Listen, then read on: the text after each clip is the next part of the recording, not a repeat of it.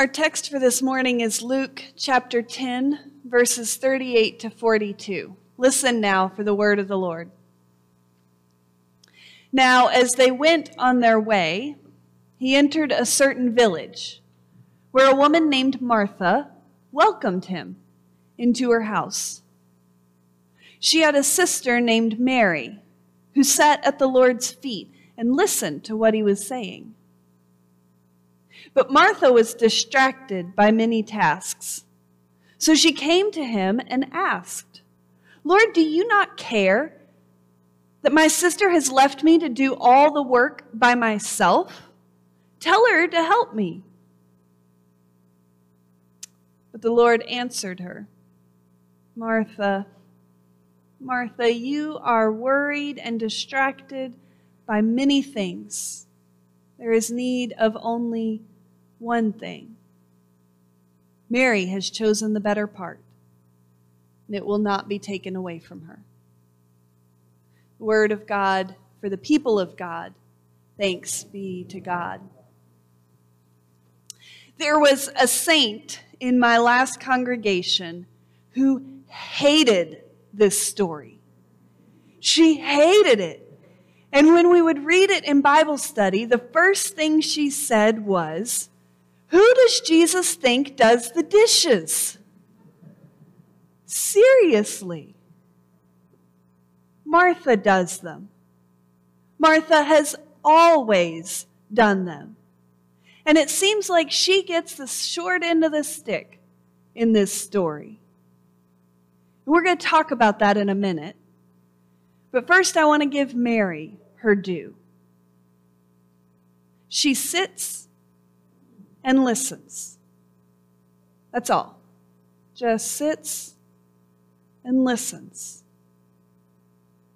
We don't tend to place much value on sitting and listening. We tell women to lean in. We tell little children to speak up. We want leaders who get things done. We put a high premium on work and working hard. And Mary just sits there. Surely the pressure to work is not just a modern phenomenon. Surely it was even heavier when all your water had to be drawn by hand and every morsel you ate was won by the sweat of your brow.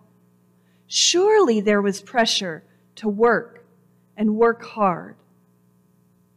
And Mary just sits there and listens.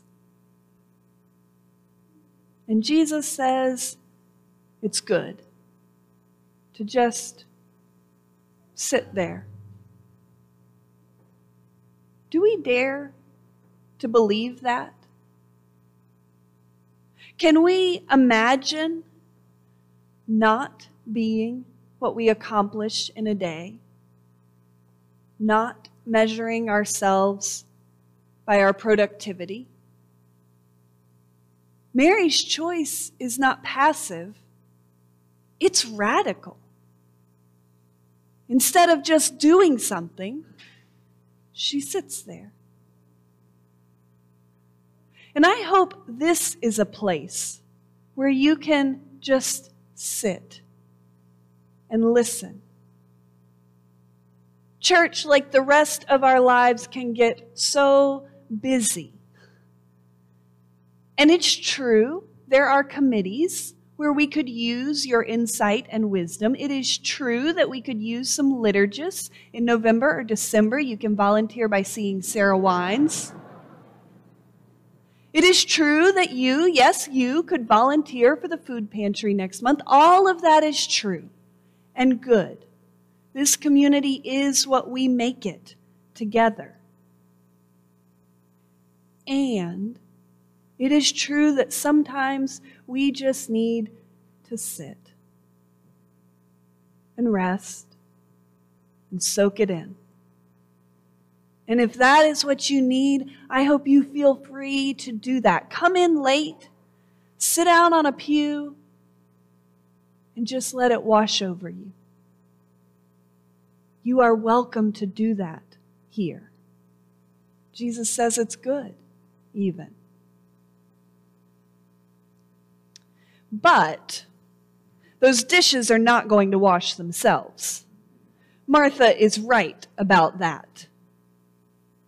Let's be clear this is not a personality test. You don't check several boxes and find out if you are a Martha or a Mary. We all have Martha and Mary within us the impulse to soak it in and the impulse to do for others. We have both of those inside of us. And Martha's doing good work here. The people who extend hospitality are the heroes of the Bible. And hospitality takes work. Even if we're just having frozen pizza for dinner, someone has to preheat the oven. Someone has to unwrap the pizza, and it helps if there's something to eat it on. Plates are nice. Paper towels will do in a pinch. Even if we're just Martha from the Bible and not Martha Stewart, hospitality still takes work. And Martha does that work. And Jesus doesn't seem to appreciate it at all. Not only that, he seems to be passing judgment on her. Here's what I think it feels like to be Martha in that moment it feels tight and like there's no way out. It feels like the world is closing in and nothing she does, nothing we do is going to be good enough. And that's the real kicker to be working as hard as you can to please someone else and feel like it's not ever going to be good enough. And then, while you're working, some people have the gall to just sit there. And so, of course, Martha turns to Jesus and says, It's not fair. It never goes well when we tell Jesus it's not fair. He never says, You're right. Instead, he always asks us to step back and reconsider what's really holding us captive. If we're going to hear a word of liberation here, and one thing I always believe is that Jesus seeks our liberation in all situations. So if we're going to hear a word of liberation here, then we need to take a step back and remember two things. First, Jesus knows that the gospel takes work, that loving others takes work. This story is preceded by the Good Samaritan, where the whole point is to get off your donkey and go help someone. And at the end of Jesus' life, his last acts before he dies are to kneel and feed his friends and wash their feet. And the text we read last week tells us that the last judgment is decided on the basis of who serves whom. Hospitality and the gospel take work. And Jesus knows that. That's one thing to remember. The second thing is that Jesus loves Martha, loves her, and likes her too. He came over to her house for dinner. He calls her friend. He likes her. So if Jesus thinks serving people is worth doing. And he likes Martha. What is going on in his response to her? The words on the page sound flat and scolding Martha, Martha. But if he loves her, what might it really have sounded like? Could it have been gentle?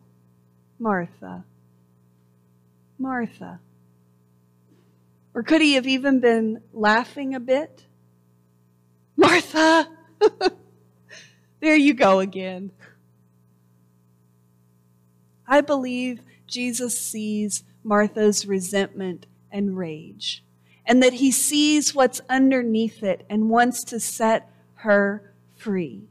He invites her into life. He's calling her into freedom. He's not telling her she's not good enough or that with all she's done, it's not enough. He's telling her it's fine. It's fine. With the house a wreck, and the toys still all over the place, and dinner not ready, it's fine. Look, he says, I'm here, and you're here. What else do we need? Wake up. It's all right here. I don't think he points her to Mary because Mary is just sitting per se. I think he points her to Mary because Mary is doing what she's doing with attention and love. Attention and love. And I think that's what he wants to invite Martha into. What he wants her to see, what it looks like to do whatever she's doing with attention and love. That's what real hospitality is it's paying attention with love. And that kind of loving attention is prayer.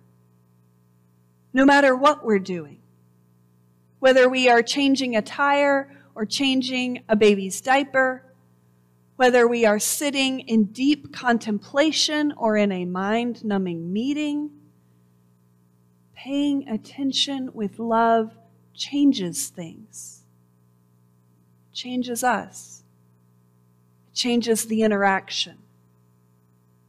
It sets us free from all those shoulds and oughts that run rampant in our heads, allows us to actually see each other and be free. What we pay attention to is what we give ourselves to. When we pay attention with love to whoever or whatever is right in front of us, it sets us free.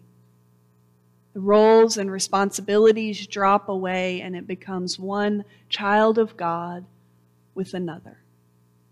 The divine light always sparks when we encounter one another with attention and love. I wonder what happened next. Did Martha rage for a little while longer? Did she start to cry? Did Jesus lift her chin so that she'd meet his gaze and see his love? Did they order out for pizza? Or maybe Jesus came into the kitchen to help her. That's what I like to imagine.